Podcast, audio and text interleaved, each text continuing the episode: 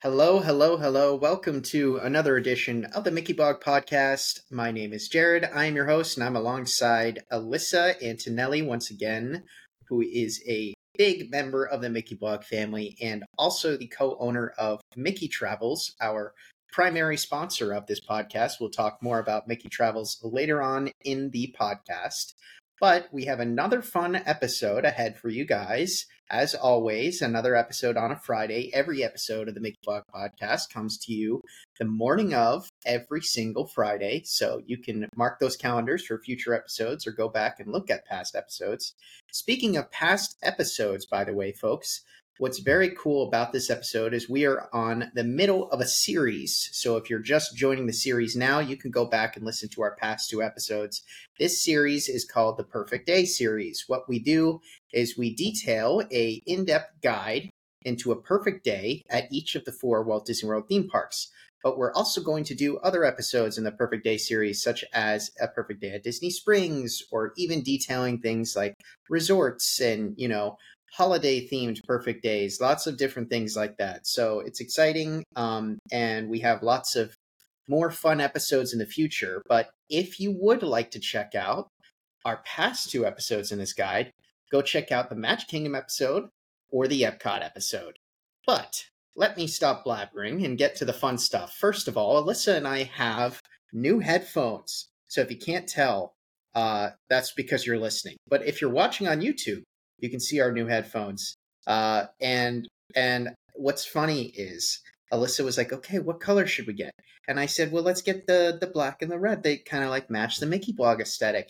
And she goes, "Okay, I'm ordering pink." So here we are. So Elyssa, what do you think of your pink headphones? They're a great color. You know, they're what? metallic. I know that we're gonna have well, not listeners, but watchers who are gonna agree that these are pretty cool.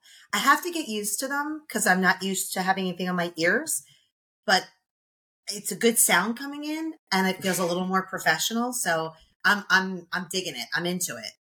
Hey, it's a great look. We look much more professional, like we've been here once or twice, and uh, and we know at least one or two things. Not a lot of things, but at least one or two. Yeah. So what we're gonna do today is we're gonna talk Hollywood Studios, and a big reason why is because Elyssa just loves Star Wars. She loves Hollywood Studios. It's her favorite stuff to talk about.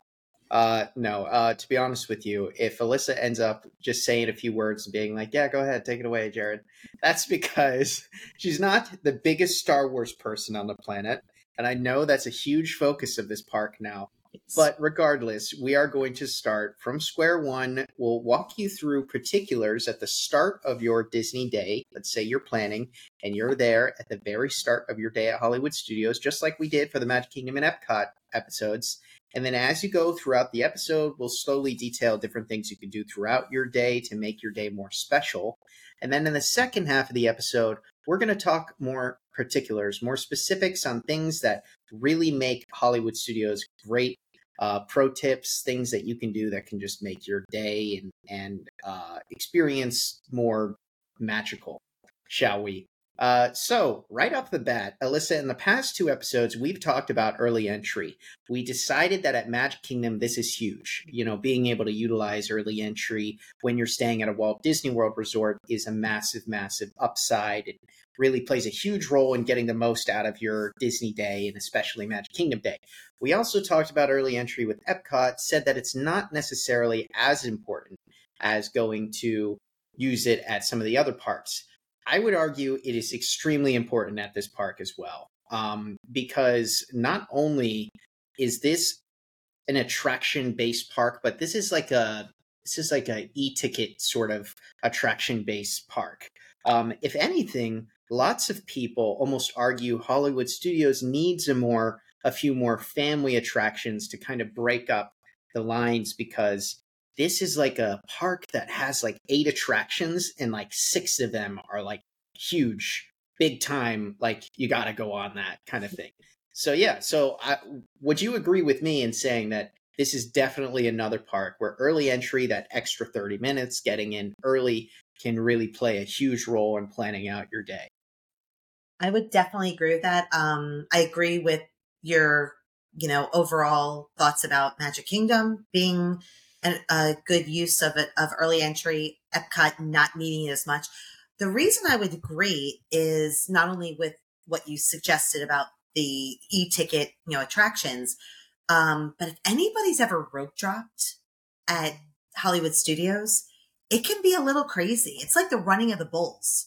Um, it's it's one of those parks that probably probably if if I would say, and I don't know if you agree with me, Jared, of the four parks, might be the craziest rope drop of the four yeah. parks.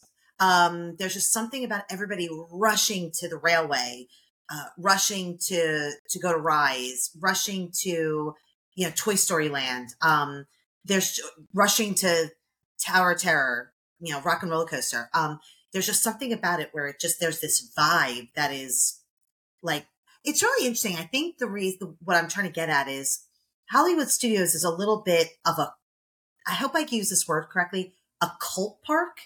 And I don't mean that in a mm. bad way. I know cult can sort of be a, a negative term, but people, you know, it's the products that are in Hollywood Studios, Star Wars, Indiana Jones, Toy Story, um, people who are really into these, you know, IPs of Disney.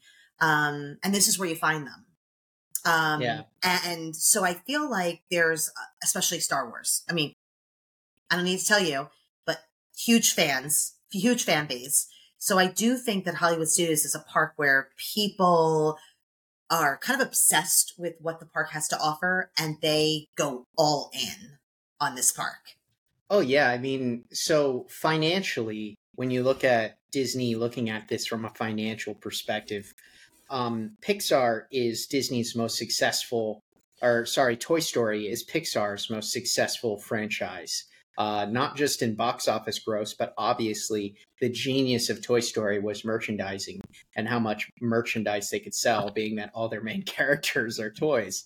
So Toy Story has been enormous, enormously successful for Disney for decades now. Um, so you're absolutely right about that. Star Wars, all three of their sequel trilogy films that Disney released made over a billion dollars.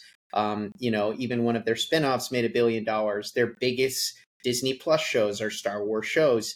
These are huge, huge properties, as Elyssa just mentioned.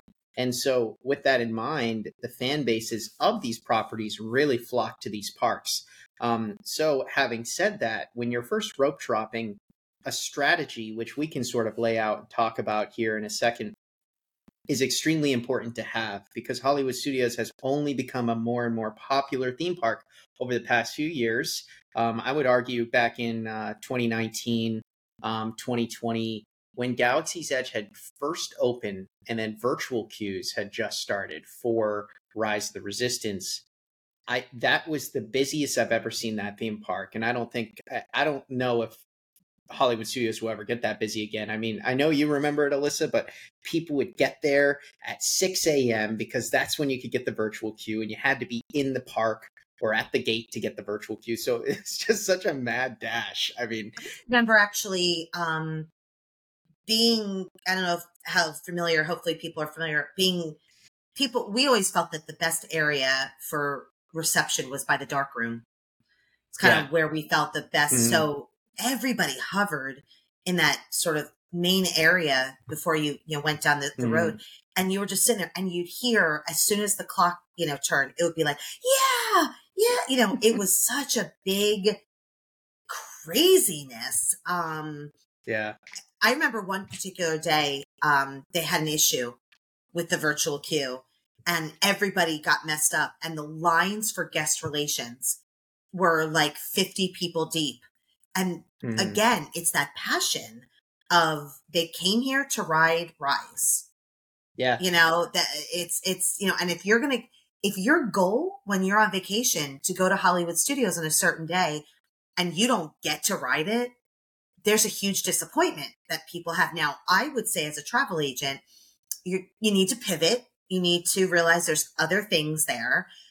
But for the diehard, you know, Star Wars Disney fan, you know, Star Wars is a, a huge part of Disney's Hollywood Studios. Yeah. It, I know. it is. I mean, it's not everything, but it's a huge part.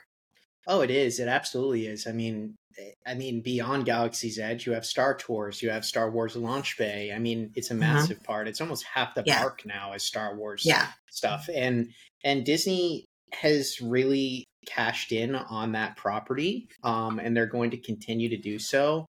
Uh, we've seen the excitement out in Disneyland. Uh, definitely head over to Mickey Blog, by the way, if you want to see more photos. We have it on Instagram and on the website. But Ahsoka Tano made her debut out there as a meet and greet character.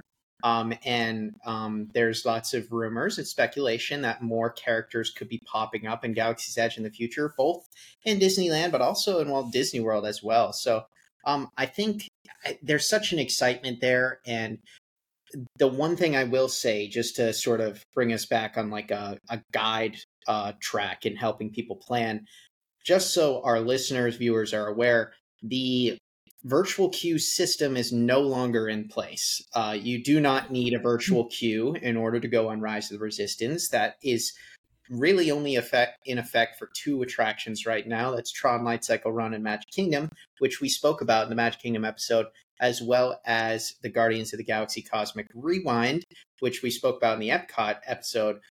In those episodes, if you haven't listened, um, what we did was we spoke highly about how that's how you start your day. You're going to want to get a virtual queue because they're both must do attractions. And there's just something about kind of what Elyssa was just alluding to the disappointment you sort of feel and experience when you don't get that virtual queue. Um, and that's why a lot of people just book a lightning lane. So, having said that, my biggest piece of advice if you're going to rope drop Hollywood Studios, which, as Elyssa said, it's a doozy. I mean, it's it those lines get backed up. Um, so another another thing that adds credence to the whole. Okay, if I have early entry, I can kind of avoid that very large swarm over there to the right. Um, but regardless, what sort of strategy do you recommend, Elyssa, to clients and people who you speak to um, now? Now that we're after the fact with the virtual queue system, um, being gone out of Hollywood studios. What kind of strategy do you give people when it comes to where do I head first? Because lots of people are walking into Hollywood studios and they think, okay, I got Toy Story Land. There's two big attractions over there. There's obviously Toy Story Mania and there's Slinky Dog. I got Galaxy's Edge. I got Rise of the Resistance. You know, there's that whole attraction over there. It's a massive must do. Obviously, Sunset Boulevard has two big attractions at the end of that. And right off the bat, straight ahead, you have Runaway Railway, which is always a long wait as well. So, it, just your opinion, I guess, or your professional opinion. Where do you typically point people um, in terms of starting off your day? Well, the first thing I would recommend, first and foremost, is to check if any of the attractions are down. I do Mhm. not say this with any negativity towards Hollywood studios, but they have a lot of downed attractions and Yeah. they pile on each other. Um, and I don't say that in a negative way. You know, we like to keep things positive, but we also like to keep things real. Um, Mhm. rock and roller coasters down a lot. Yeah. Um, you know, um, and so I know that's a big one. And to be honest, with you, Rise is down to, is down a lot. I understand that Rise is a very complex attraction. Uh, can't even imagine all that goes into keeping that attraction running. Um, but I think that's the first thing before you even tackle anything. Find out because I can tell you that I've had clients who their kids are dying to ride rock and roller coaster, and that's their game plan. And then they get there and it's down. Well, now you have to Yeah. pivot. You've already wasted, not wasted, but you've already used up maybe 10, 15 minutes where you could have said, Oh, I knew that was down. Let's go over to Slinky Dog Mhm. or something like that. So I would definitely say one of the biggest tips I would say is check the attractions to see what is up, it might be down. Um, and I will say that if here's my best piece of advice, and I again don't mean this in a negative way, but rock and roller coasters down all the time. If Yeah. it's open, go ride it. yeah, I know. That would I- probably be like a great place to start.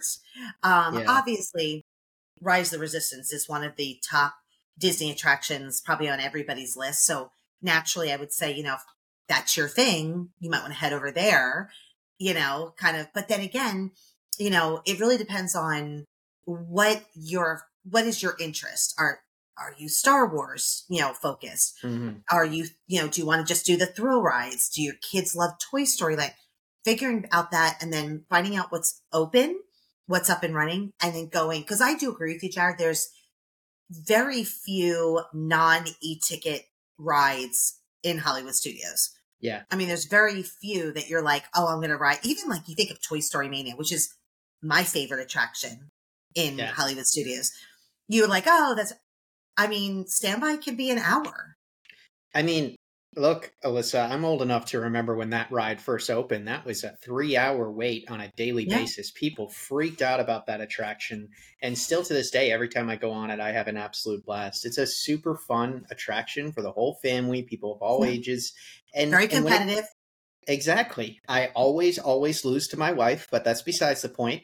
The point there is, is that it's very popular and, and you're absolutely right about that. So I think really my best advice when it comes to this specifically um, for our listeners and viewers out there is like if you're a Star Wars fan, then I do recommend going the Star Wars route. I will say that mm-hmm. I understand a lot of people will be doing that Mad Dash that route, but it is worth it. Mm-hmm. Oftentimes, first thing in the morning, Rise of the Resistance will be at its lowest point.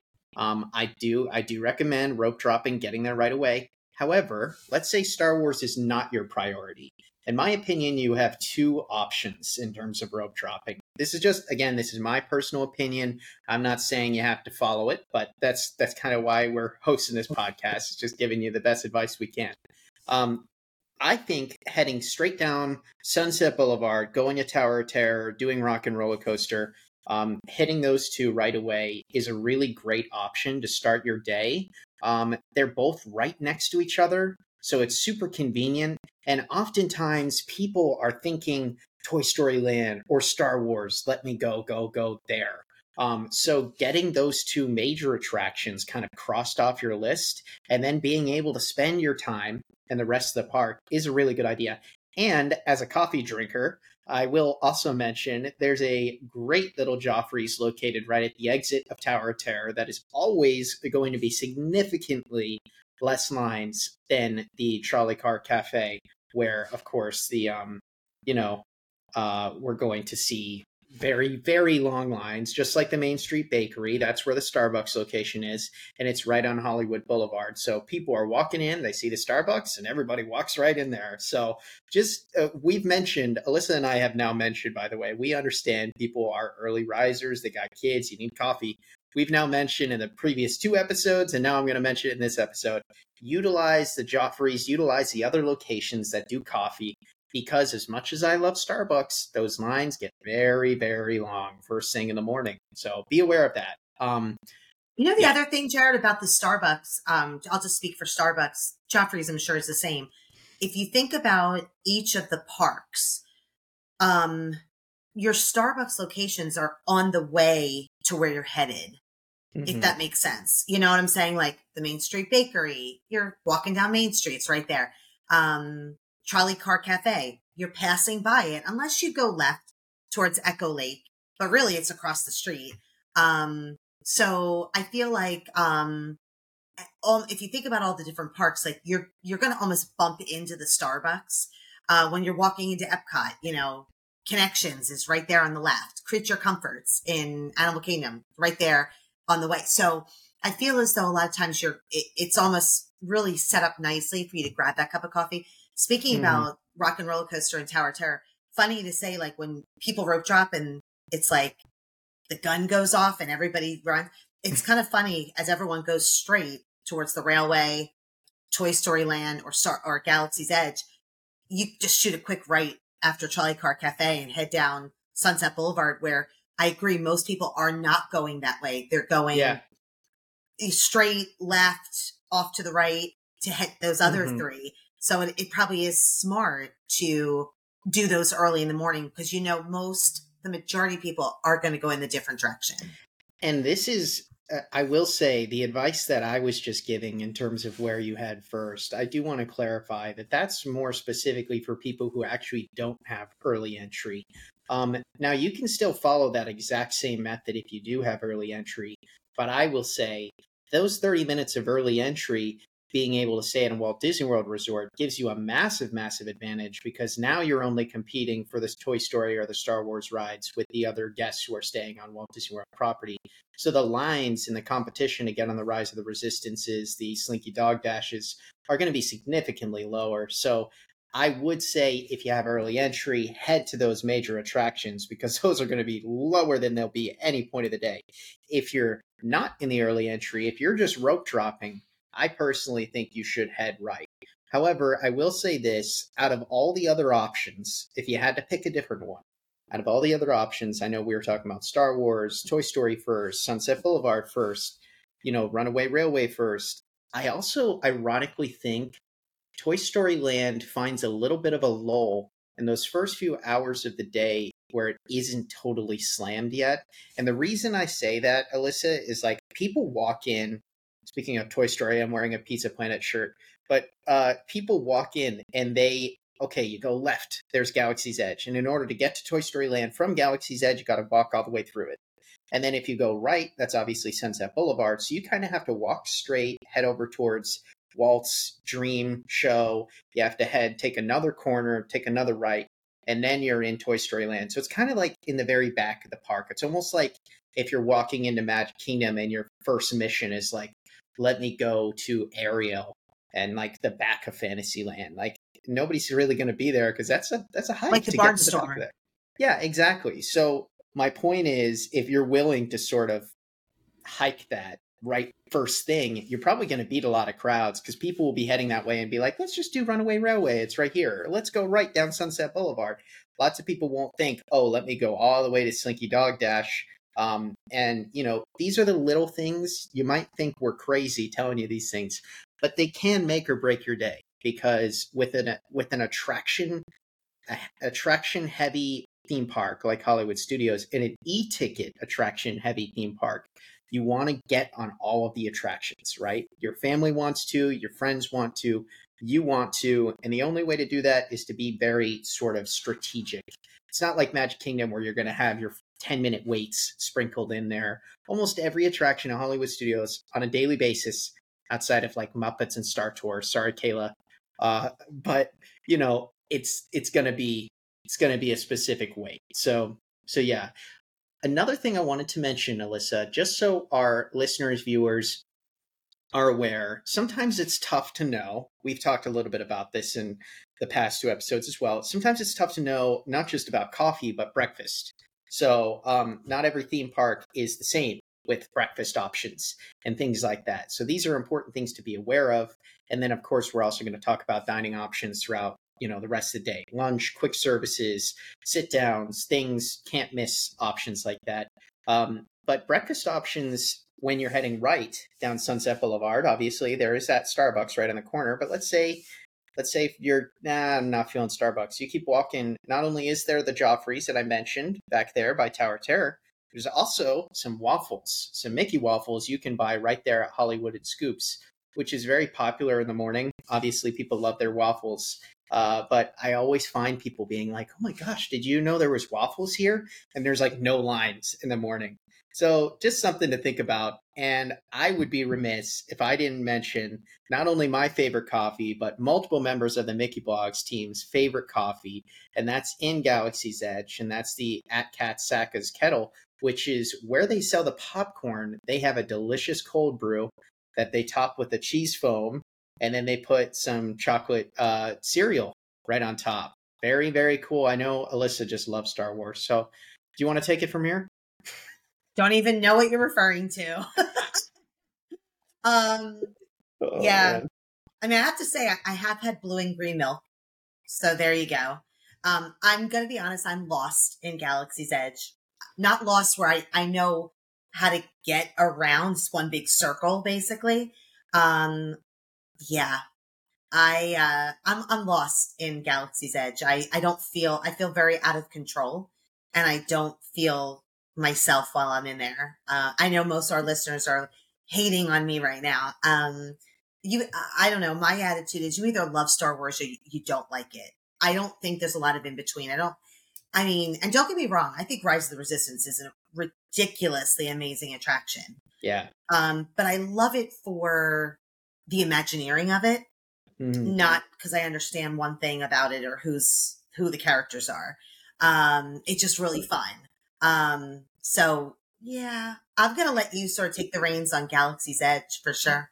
That's totally fine. Um, Yeah. But I will say, I know you're not a Star Wars fan, but do you drink coffee perchance, or are you not a coffee drinker, Elyssa? Sometimes, That's- I mean, I like you know, I, I'm kind of excited about the pumpkin cold brew back at Starbucks this season. Okay. Well, so pumpkin cold brew has that pumpkin cream on top, right? Yeah, but cheese foam with cocoa puffs does not sound appealing to me. Look, you wouldn't think it's good, but I promise you, it might I be worth it. listen. I mean, the Mickey. I'm gonna have like Mickey blog haters on me.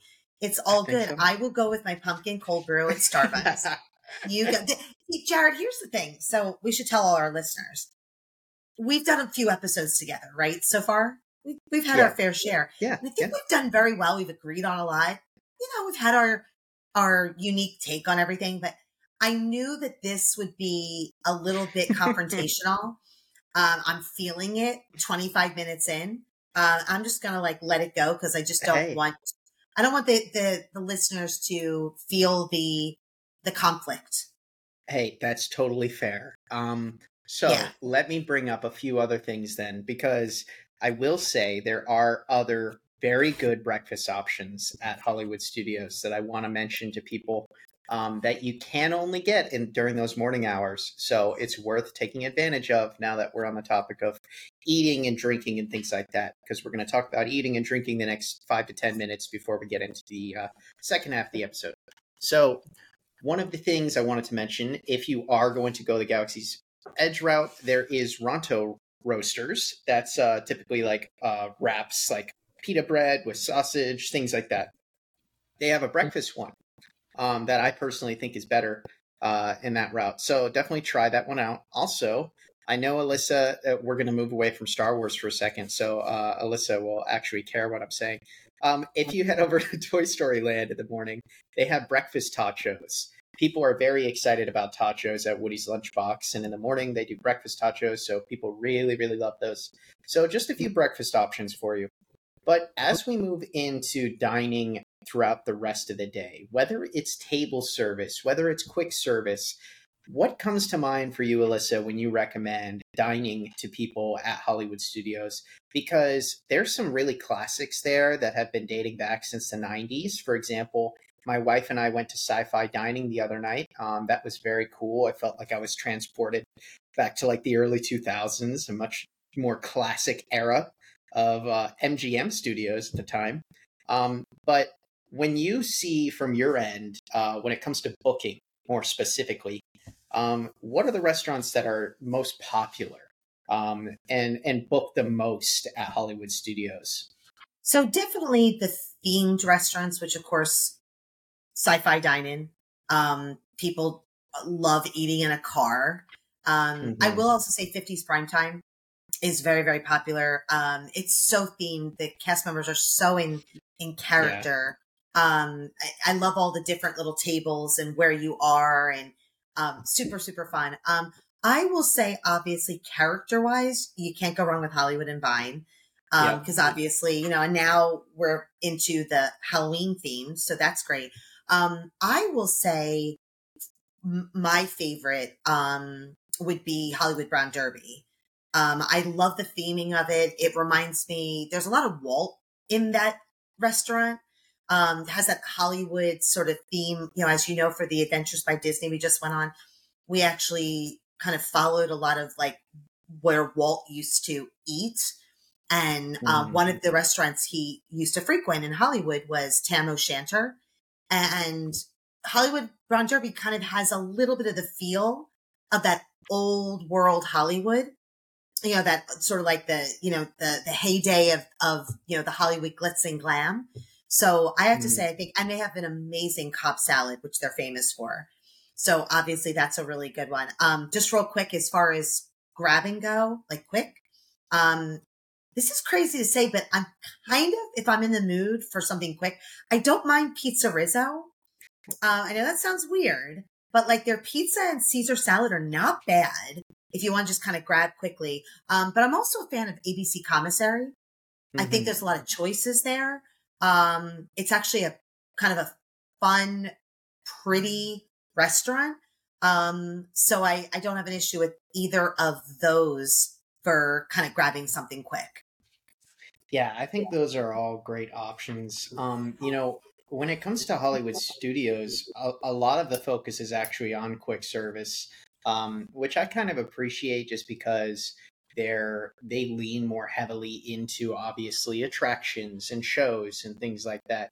Um, but there are some real gems. Um, obviously, we mentioned 50s Primetime Cafe. Uh, you know that's a that's a really well themed um, restaurant. Basically, for our viewers and listeners who have never been there before, you are transported back in the 1950s into basically eating in your in your mom's kitchen.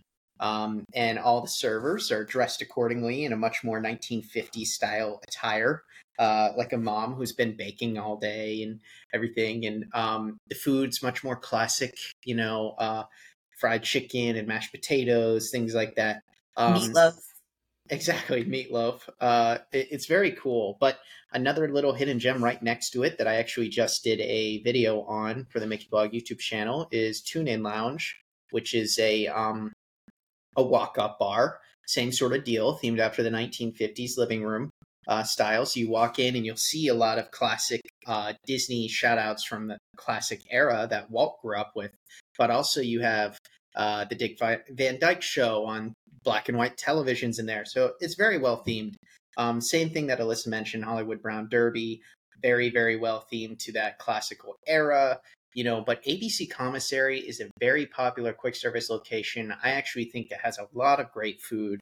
Um, and when it comes to Toy Story Land or Galaxy's Edge, you really can't go wrong with the quick service options over there as well. I mean, Docking Bay in Galaxy's Edge has some very good food for quick service. It's very, very highly rated, um, similar to Satu'li Canteen in terms of the quality of food you're getting. Um, and then over in Toy Story Land, you have Woody's Lunchbox, which is very, very popular. And the recently opened, which opened just a few months back, was uh, Woody's Roundup Rodeo Barbecue. So, um, you know, there's there's a lot to eat and drink in in uh, Hollywood Studios, but we'll talk more about specifics on what we really love about uh, the park and and hidden gems and things like that. It'll be a more open conversation in the second half of the episode. So before we do that, I do want to mention, as I always do, that this episode of the Mickey Blog Podcast is brought to you by Mickey Travels. And Mickey Travels is a nationally recognized leader in Disney vacation planning. They are diamond earmarked by Disney, and their services are always 100% free. Reach out to Mickey Travels today for a free quote on your Disney vacation at MickeyTravels.com. That's MickeyTravels.com, making magic one vacation at a time. Now, of course, as we ramble and rant about Hollywood studios and all of the Disney parks um, on this podcast, just know that if you ever need help planning a Disney vacation, those agents over at Mickey Travels will not just have the knowledge that uh, Jared or Elyssa has. They uh, many of them have more, to be honest, especially when it comes to planning and booking and making that trip perfect for you. So if you ever need help planning that perfect trip, of course, reach out to our friends over at Mickey Travels, and it's at no additional cost to you. It's completely free to you to use, so uh, it it really is a no brainer. Um, oftentimes, I know Elyssa's seen it, but oftentimes I uh, see messages who come into our our accounts, and people will be like, "Okay, what's the catch? What do you mean it's free?" Like I, people people don't believe that, but it's true. Uh, it's at no additional cost to you. So um, definitely go check out Mickey Travels if you need help planning. Um, so to move on to a few other things, Elyssa, when it comes to sort of making your day like picture perfect at Hollywood studios. We talked about early entry, how important that is. We talked about attractions and routes you should go, how all of these attractions are big attractions and you're going to want to experience them. In fact, this is one of those parks that I actually think Genie Plus and Lightning Lanes, things like that, are are very valuable um, because there's so many big time attractions. I think you know spending the money on Genie Plus is highly highly worth your time. Um, you know, let's let's move outside of the rides realm for a second um, because Hollywood Studios is also known for their shows um, and their entertainment. And um, one of the most spectacular nighttime shows in Disney World. So, Fantasmic, let's talk about it for a second um, and why I believe every guest, if you're going to Hollywood Studios, you got to end your night with Fantasmic. Um, would you agree with that? And, you know, how how much have you enjoyed that show and and gotten to hear great stories from clients about that show. I mean, it's obviously become extremely popular over the years. Oh, it definitely has. Um, and to be honest with you, you know, everyone thinks about, you know, all the fireworks, Magic Kingdom and Epcot and whatnot. Um, so I feel like Animal Kingdom and Hollywood Studios sort of get sort of like left in the dust when it comes to nighttime, you know, when yeah. it sort of just because yeah. think of Happily Ever After and, you know, Epcot Forever and whatnot. Um, people love Fantasmic. It's beloved. I think it's, um, it just tugs at the heartstrings of anybody mm-hmm. who loves Disney. It's a great way to end a Hollywood Studios day. Um, make sure you get there early to get a good seat. Um, you know, um, I think that's probably the biggest tip I would give any client is if you want to get a good seat, you know, you're gonna like, if you want a good view of Happily Ever After, you know, you're going to want to, you know, sort of stand in a certain area. So, um, but I would absolutely say it's, uh, it, it's a must do and it's very, very loved by Disney fans. Yeah, I would, I would totally agree. I also think, um, you know, when, during those evenings that there are, uh, several show times, um, experiencing the later one, um, if you can do it, obviously kids and, and, you know, bigger families, you know, it's tough uh, little ones. Um, I think that is kind of a Disney hack in a way where uh, lots of people obviously want to go for the earlier earlier thing. Um, you know, you got little ones and they're starting to fade that time of day. I mean, heck, even I start fading that time of day, so it's totally reasonable. Um, but another thing as Elyssa just mentioned, get there early because Fantasmic is definitely a must do. Everybody wants to see it. You get to see all the Disney characters. And when I see all the Disney characters, I mean, you you get to see a lot of Disney characters. It's very interactive. Mickey is a huge part of the show. You got this dragon, you got some sporadic fireworks. I mean, it's gorgeous. It's a gorgeous show, and you don't want to miss it. So, if you've gone through a whole very successful Hollywood Studios day and you're thinking, oh man, maybe we should skip that, uh, don't recommend that. Definitely don't miss that. Um, and and I know we're kind of starting to sound like we're uh, beating a beating a dead horse here with the with the past few episodes where we've been like, yeah, you can't miss happily ever after, or you can't miss beacons, and now we're like, you can't miss Fantasmic. But that that's more a testament to Disney and uh, what a good job they do at their nighttime shows because you know these are these are so different, unique, and um and still so incredible. Um, I wish Animal Kingdom had one, but we'll save that for the Animal Kingdom uh, episode. But regardless, uh, definitely a must do. So I I couldn't agree more. Um, so obviously Hollywood Studios has a few other things that you're going to want to be aware of. There are sporadic character meet and greets throughout the park. Lots of characters meet at places like Echo Lake, um, but you can also meet things like Mickey in uh, in his epic outfit. You know, you can also meet Minnie, of course, over there as well in the in the town theater. But you can also, um, if you keep heading uh, over towards Muppet Land, where PizzeRizzo is, you can see the Muppet Show, which is very interactive. Beauty and the Beast has a gorgeous stage show um, that I also think is sort of a can't miss experience. The whole family can do it.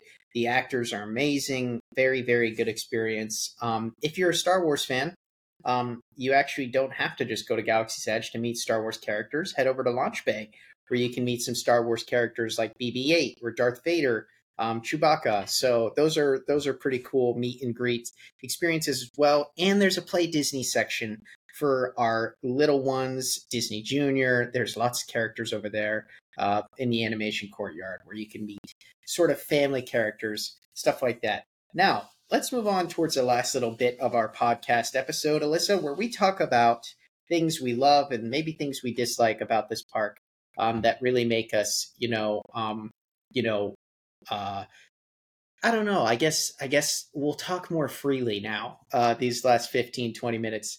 Um, first of all, if there's one thing Elyssa and I can agree with, if you ever get the opportunity, go to Hollywood Studios during the holiday season um, because it is pretty special. And I think you'll definitely agree with me on that one.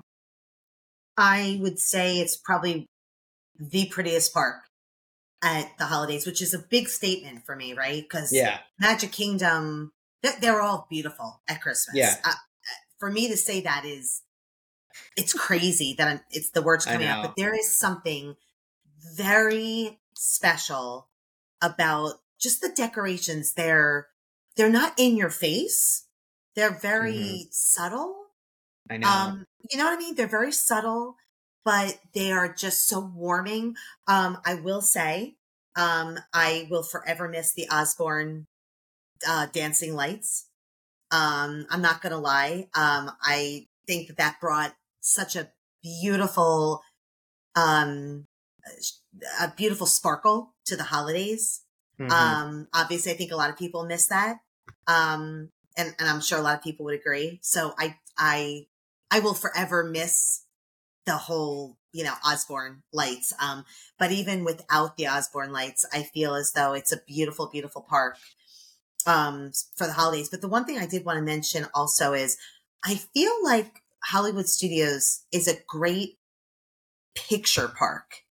Yes. It's a great park to grab photos and pictures. Um, you know, you think of like Magic Kingdom and you're like, oh, I want to get a picture in front of Castle, right? And it's, you know, like who doesn't, it, it's worldly. Um, Epcot, I want to get a picture in front of Spaceship Earth. Um, and I'm not saying that there's other place, there's obviously other places, but there's so many picture spots that are hmm. iconic at Hollywood Studios. Um, so I feel like it's a it's a visually beautiful park in the way that there's so many icons of the park, um, from the Chinese theater to the Tower of Terror, um, you know, to, um, you know, the big Woody at entering into Toy Story Land. Um, there's just so many of those. And I will say one of the prettiest areas is Echo Lake. And I love it during the holidays when they put the ornaments in the lake um, I just think it's so special. It's just a beautiful, beautiful area. So I just feel like, um, it's one of the prettiest parks. Um, and it's, and it's just a great picture capturing park, uh, with a lot of great icons. Yeah. I, I mean, honestly, I think, I think Echo Lake, I, I'm not even being dramatic. I think Echo Lake might be my favorite like place in Walt Disney World. Sunset Boulevard comes very close to it too. Can you tell that I'm a Hollywood Studios fan? Um, I think that I have such a love hate relationship with this park, though. And I wanted to save this for the very end of the podcast because I want to mostly sell people on this park, obviously. This is a guide to planning a perfect day here. But the things that I always struggle with with this theme park is its original intention. The whole reason it was originally built, right, was classic Hollywood and theming it after classic Hollywood, how Hollywood works. You had the Hollywood performers, you have Tower of Terror, you had the backlot tour, of course, the Streets of America. So it sucks because I, I feel like I lost a good portion of all these things that I loved about this park but on the flip side of it, I'm a Star Wars fan and a Toy Story fan, so I got these other great things. But I definitely am with you in the fact that I miss Osborne Spectacle of Lights. I mean, that was spectacular. Um, hard to explain to someone if you've never experienced it, but just breathtaking, honestly. Um, but yeah, Echo Lake, especially during the holidays, it is so gorgeous. I mean, they have the in my opinion, the best tree at Disney World, right there on the water. It glimmers off the water. Gertie has an ornament in his mouth. You have ornaments floating in the water. Um, you know, you got just Christmas trees, garland everywhere, lights everywhere. It, it is so gorgeous. Um, they do such a phenomenal job during the holidays. But my biggest gripe, if I have to be honest, okay, this is a topic I've actually mentioned in the past that I've said like don't let me talk about this on the podcast because I'll go on a rant. So I'm going to try not to go on a rant. If I'm going to be honest, there's one thing with Hollywood studios that I still to this day cannot get over and I will always be grumpy about and that is getting rid of the great movie ride.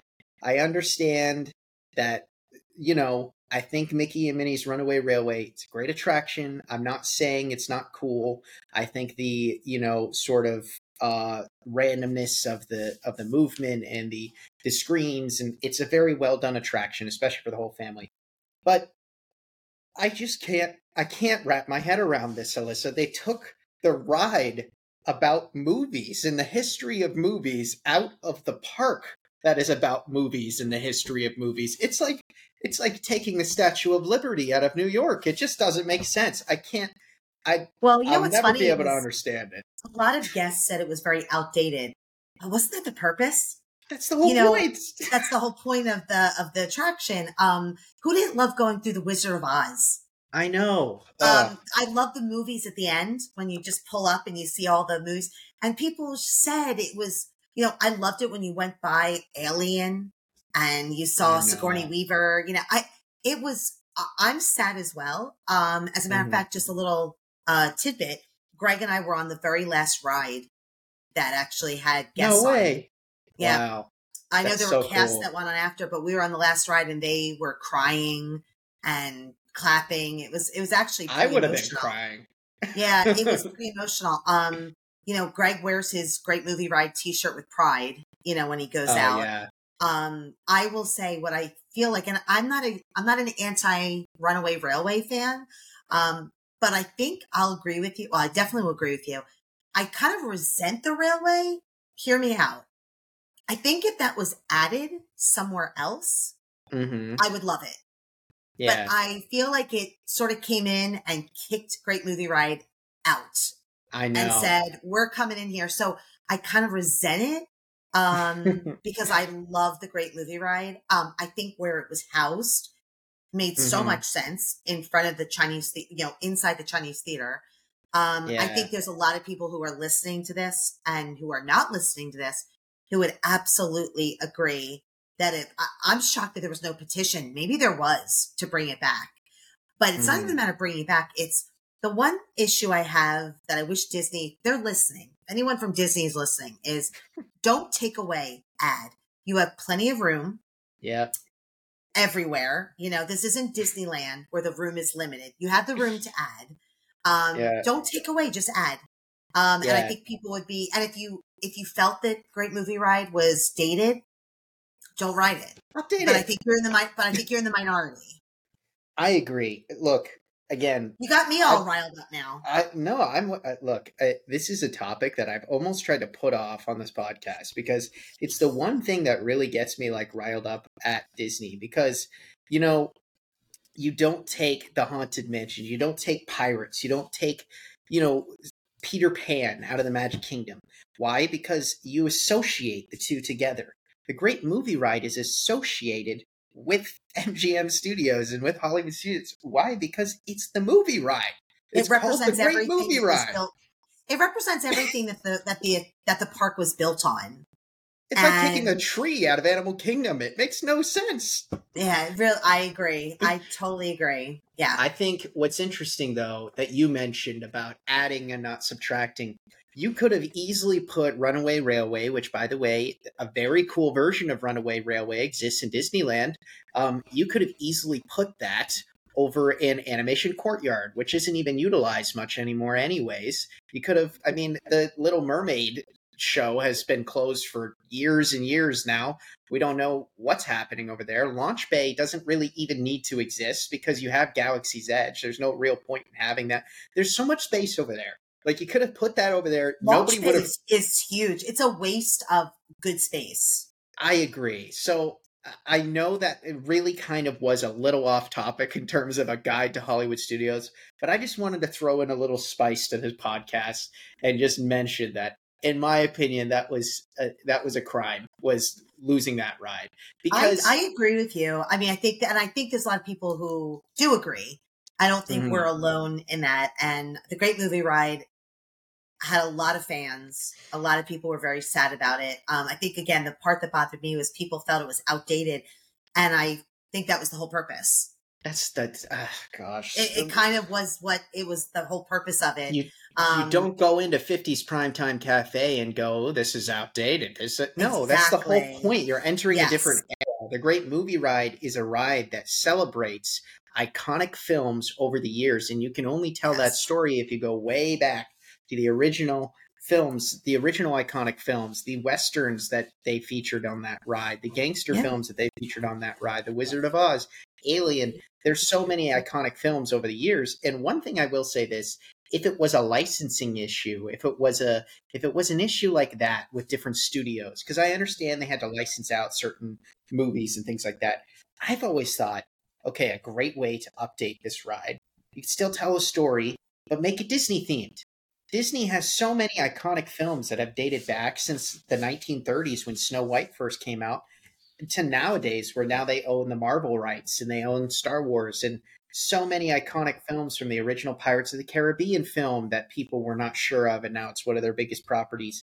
You know, there's so many things that they could have told that story of the Muppets, everything. If they really had licensing issues, they could have just updated it to be more Disney themed. But just uh, uh I digress. I know that was a little bit of a side tangent there for Elyssa and I, but either way, the reason I wanted to bring that up is because the reason I have this love hate relationship with Hollywood studios and the reason this all got brought up inside of my head is what Elyssa was saying earlier, and that's about Hollywood studios being very picturesque.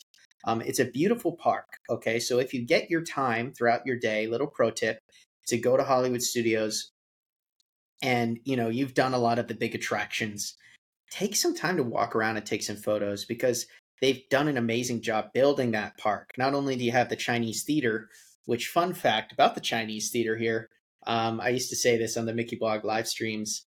Um, Disney actually built an exact replica of the Chinese theater that exists out in Los Angeles. I know Elyssa got a chance to actually visit that recently, but that replica was so exact that they lost the original plans to the Chinese theater out in Los Angeles. And Los Angeles, the city, came to Disney, said, Hey, can we have your replica plans? We lost our plans and we need to do some renovations. So if Disney hadn't built the Chinese theater replica to an exact T, we might not still have the Chinese theater out in LA because it needed some renovations. So just a random fun fact for you. But regardless, the point I was trying to make here is the Chinese theater, you got Galaxy's Edge, Toy Story Land, Sunset Boulevard. I mean, I love just walking down Sunset Boulevard, you know, taking in those vibes and everything like that. So Elyssa brought up a lot of great points about how picturesque and beautiful this park is. Well, I just also want to say one thing. I know we're getting close to kind of winding things up, but I would have to say that one of my favorite things, and I know it's very um underrated, would absolutely be one man's dream. Um, I know you mentioned mm. all about mm. the e-ticket uh, attractions, and I get all that. There's listen, they're they're fun, but if you are a tr- if you love Disney, um, if you love the history of Disney, um, and it by the way, it's a great place to cool off on a hot day as well. Um, if you ever go in One Man's Dream, which is on the way into Choice from the runaway from the railway, kind of walk down the stairs. If you're heading towards Toy Story Land, it's off to the right. Um, what's great is it starts off as like a kind of a mini museum and the history of sort of Walt and how the you know the evolution of of you know everything from Disneyland from from the stu- his studios to his mm-hmm. characters to audio animatronics to the different plans that he has. They they have um like um I don't know what you call them. I guess dioramas or sort of mm-hmm. uh, models. I guess is a better word of the different parks and the different visions. Um, there is uh, a meet and greet in there. Uh, Sully is back there in yep. the way back. But one of my favorite things, I, I always enjoy walking through the museum, um, but I love One Man's Dream, the show. Um, It's a there's a theater at the end. Um, it has a countdown to how long till the next show. Um, it's about a 15 minute movie, and it literally, if it doesn't get you emotional, um, it actually reminded me so much of what we just went through it with Adventures by Disney. It literally Walt actually Walt and Julie Andrews narrate this beautiful story of literally Walt as a child and everything yeah. he went through his diversities, you know, or adversities, I should say, his losses, his perseverance, um, the visions that he had, everything he went through to what he what we have we know today, and it is an absolutely beautiful, beautiful movie. If you don't feel emotional afterwards, uh, you're in the wrong place. So I we never ever don't go in and watch that movie. It's um it's a favorite of mine. Yeah, I I will say I agree with that. I think that's almost like um like I wouldn't even call it a hidden gem, um, but it's an underrated, you know, sort of attraction and experience while you're at not just Hollywood Studios but Walt Disney World. It I almost describe it as like a it's a Walt Disney museum, you know, in a way. You're walking in to a location and getting to experience uh, the story of Walt from from the very beginning to to the end, and and not just that, but you're seeing the story at the parks too. You know, the original Disneyland special when he started talking about building Disneyland, his original TV special where he's talking about Epcot. Of course, he never got to see Epcot um, come to fruition, but you know his plans were years in advance. You know, so there's just a lot of unique things in that and it's it's historical and if you like history like I do it's it's a really cool spot. Um, a few more places I absolutely want to shout out while we're on the podcast. Star Tours, I understand ellis is like whatever. Um, but Star Tours is an original attraction that actually opened up in Disneyland first, um, and uh, and Hollywood Studios afterwards. Um, the Indiana Jones Stuntacular is a very cool show, super interactive. If you or your family, your kids, anybody likes Indiana Jones, absolutely worth stopping by to see that. It's so, so cool to see. They basically show you and walk you through how movie stars and characters, um, actors who portray, like like Harrison Ford portraying Indiana Jones, how they pull off these incredible stunts, you know, and and uh, so that's very very cool. Again, very on brand uh, for the park. Um, obviously, the Muppet Show is very popular for those who love the Muppets. In Toy Story Land, you have a kids ride in alien swirling saucers, people for all ages, and Slinky Dog Dash is a very popular coaster that you can experience um, with your family. Lots of people bring their kids. It's like their first roller coaster, Slinky Dog Dash. Um, so and by the way, if you guys ever need some help with Toy Story Land specifically, Mickey Blog does have a few YouTube videos on Toy Story Land. Miranda and I, um, who is basically our YouTube star, uh, Miranda and I filmed a review of Roundup Rodeo Barbecue while we were with Elyssa and Greg on opening day.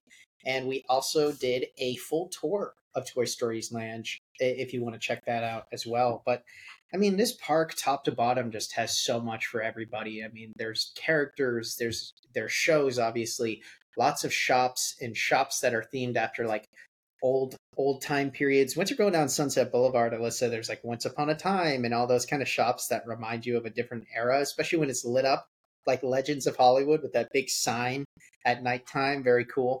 Um, so it's such a it's a great mixture of classic Hollywood meets some of Disney's largest and grandest, biggest IPs, um, like like Star Wars and you know like Toy Story and things like this. So so there's there's really something for everybody, and you know it's it's honestly it's only increased in popularity. I mean you.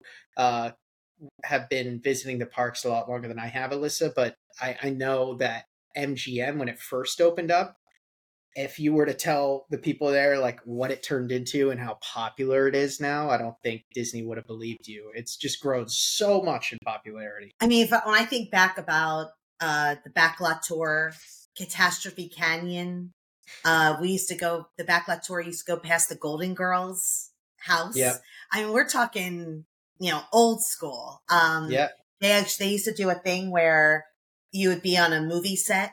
Greg and I actually, I don't know if this is way before your time, Jared, but they did a boat scene and we had to put on yellow um, uh, raincoats and they threw water at us and we looked like we were like in a big storm. it was really fun. There was also an area where they had a cheers um, mm-hmm. sort of set.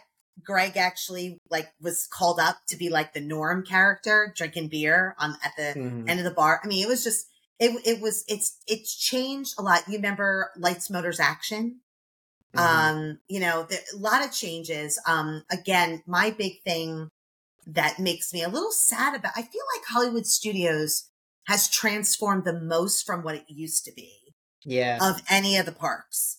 Um, I feel like when I think back about MGM, it it really isn't reminiscent of what MGM used to be. And I'm not saying that bad or good. Um, but I feel like as far as a transition park, Hollywood Studios has transitioned the most out of the four parks. I mean, I'll be honest with you. Um, when I think of like my favorite, it, it's so hard to like pick a favorite Disney park, right? Um, I'm I've only been there once, but for me, it's Disneyland just based off of what it offers. Um, I have a dream to eventually go to Tokyo Disney Sea, which I have heard is the grandest, most epic Disney park in the world. And they're now opening Fantasy Springs, which I'm not sure if you saw some of those photos and and uh, previews, Elyssa. But wow, does that look pretty spectacular? Uh, but having said that, when it comes to Walt Disney World specifically, it's always hard to pick like a favorite park, right? And you know, we've we've done rankings on this podcast, and and frankly, it changes every few months for me. Hollywood Studios was always like number one for me uh, because for so many different reasons.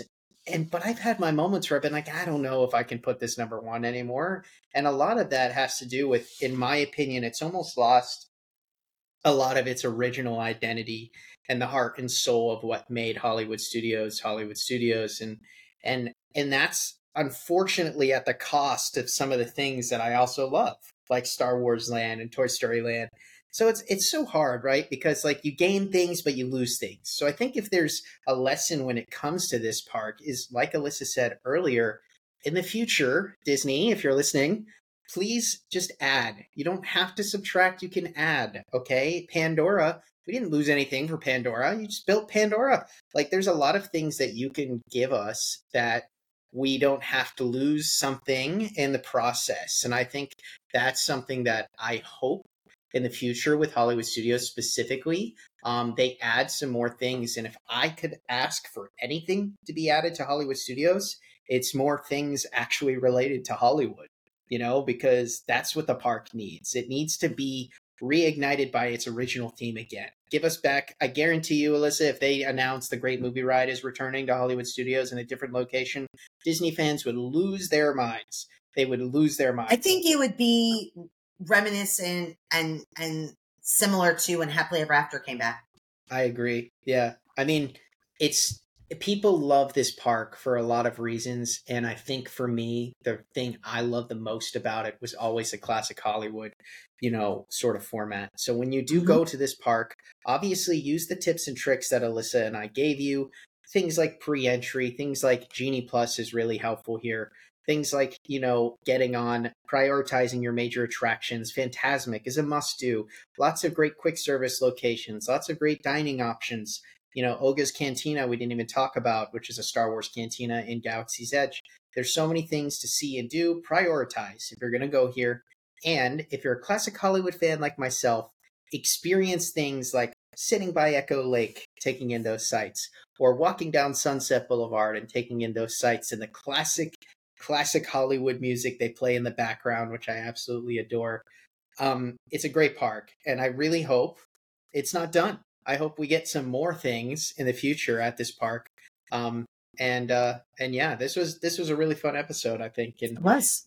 it, it kind of turned into like Disney therapy for Elyssa and I. Like we were we were going through the the, the attractions that we're still in mourning about. I'm starting a petition when we hang when we're done with this podcast. I, honestly, we could host an entire we could host an entire podcast. Wow, I just came up with a great idea, Elyssa, on attractions that we lost that we wish we could keep. Oh, Um, that is go guy.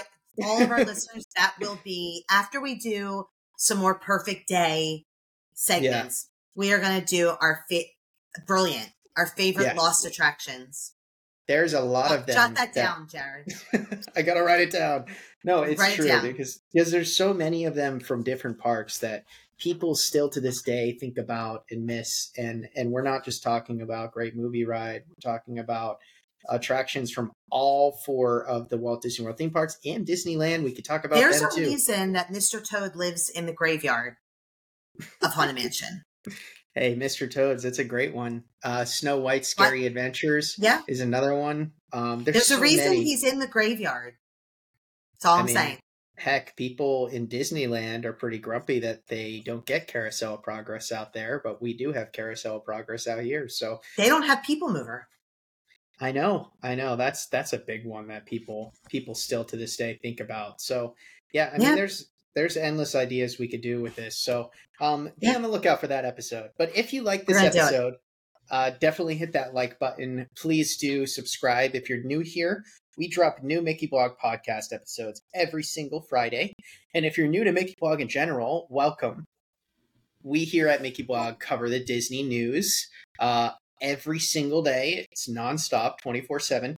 So head over to the blog if you need any news on all things Disney. But beyond that, you can also follow us on social media. We post two to three TikToks every single day that are all very fun and Disney related.